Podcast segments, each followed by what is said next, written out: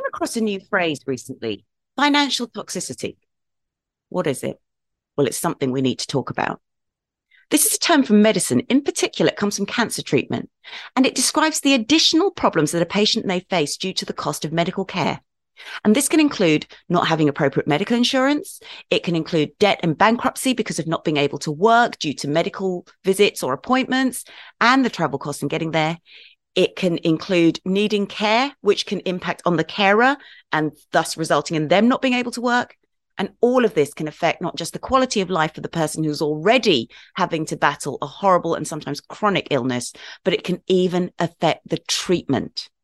Due to spiraling costs, patients have been known to skip appointments, take lower dosages of medication, or skip dosages because of affordability. And this can sometimes even be recorded as non-compliance or non-adherence to medical advice. Ultimately, illness does not care if you stop taking treatment because you feel worse or because you cannot afford it. But tragically, the outcome is the same. So what is being done?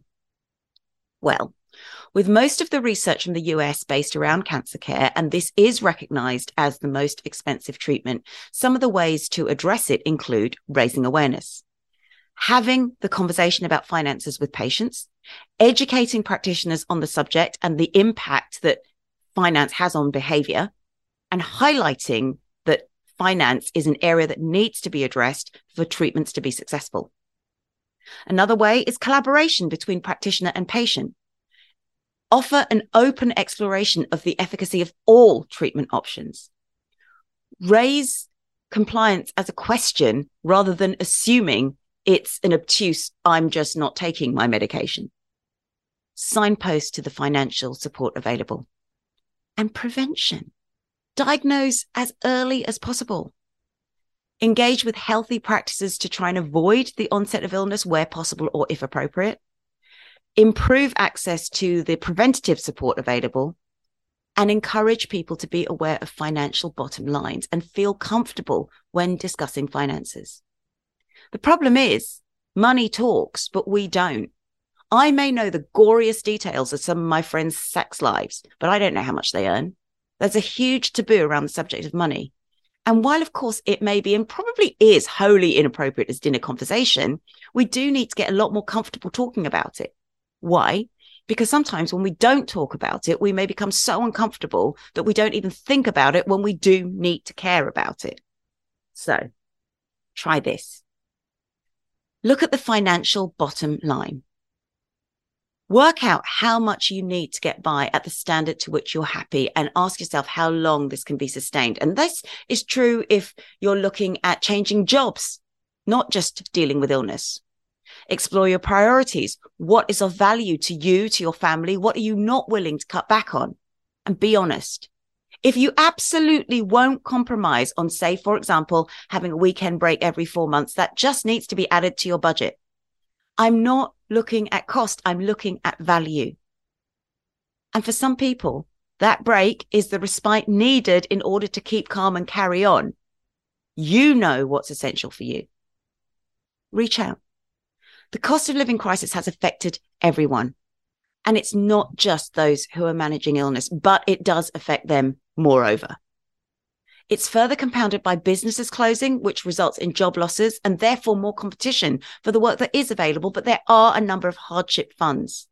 In the Northamptonshire community, which is the community I know very well, it's the area in which I produce my radio show, there are grant options.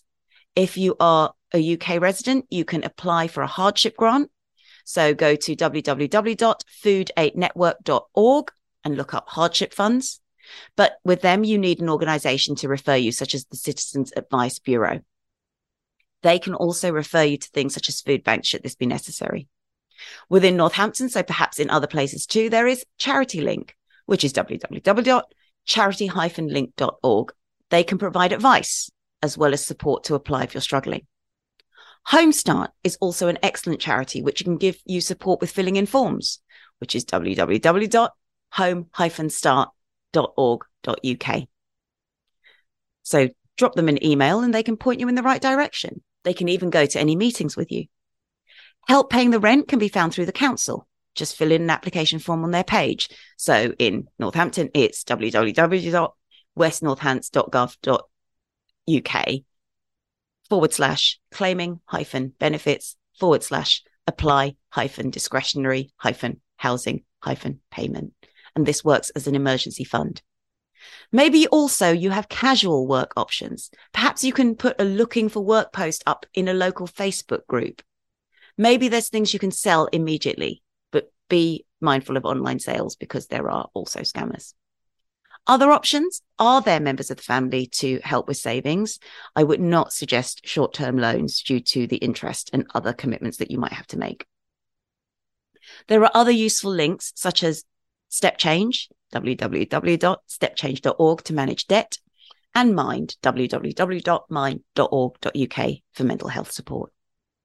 But also, and I do realize this can be so difficult, every little thing that makes you feel a little bit better can help you. So there are charities out there also providing companionship, activities, respite, warm space. Again, in the Northampton area, we have the Lewis Foundation, w w w dot the lewis foundation dot co dot u k. They provide care packages, essentials and other needs to adults battling cancer, as well as spending time with them in hospital to chat.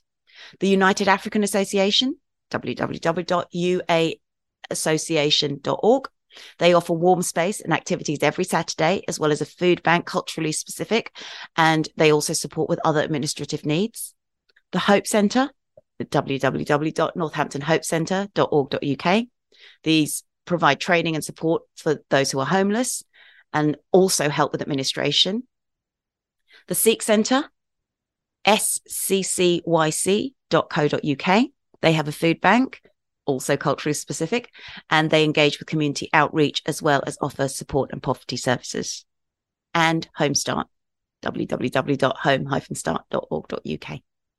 They provide services which include respite, especially if you need to make medical appointments.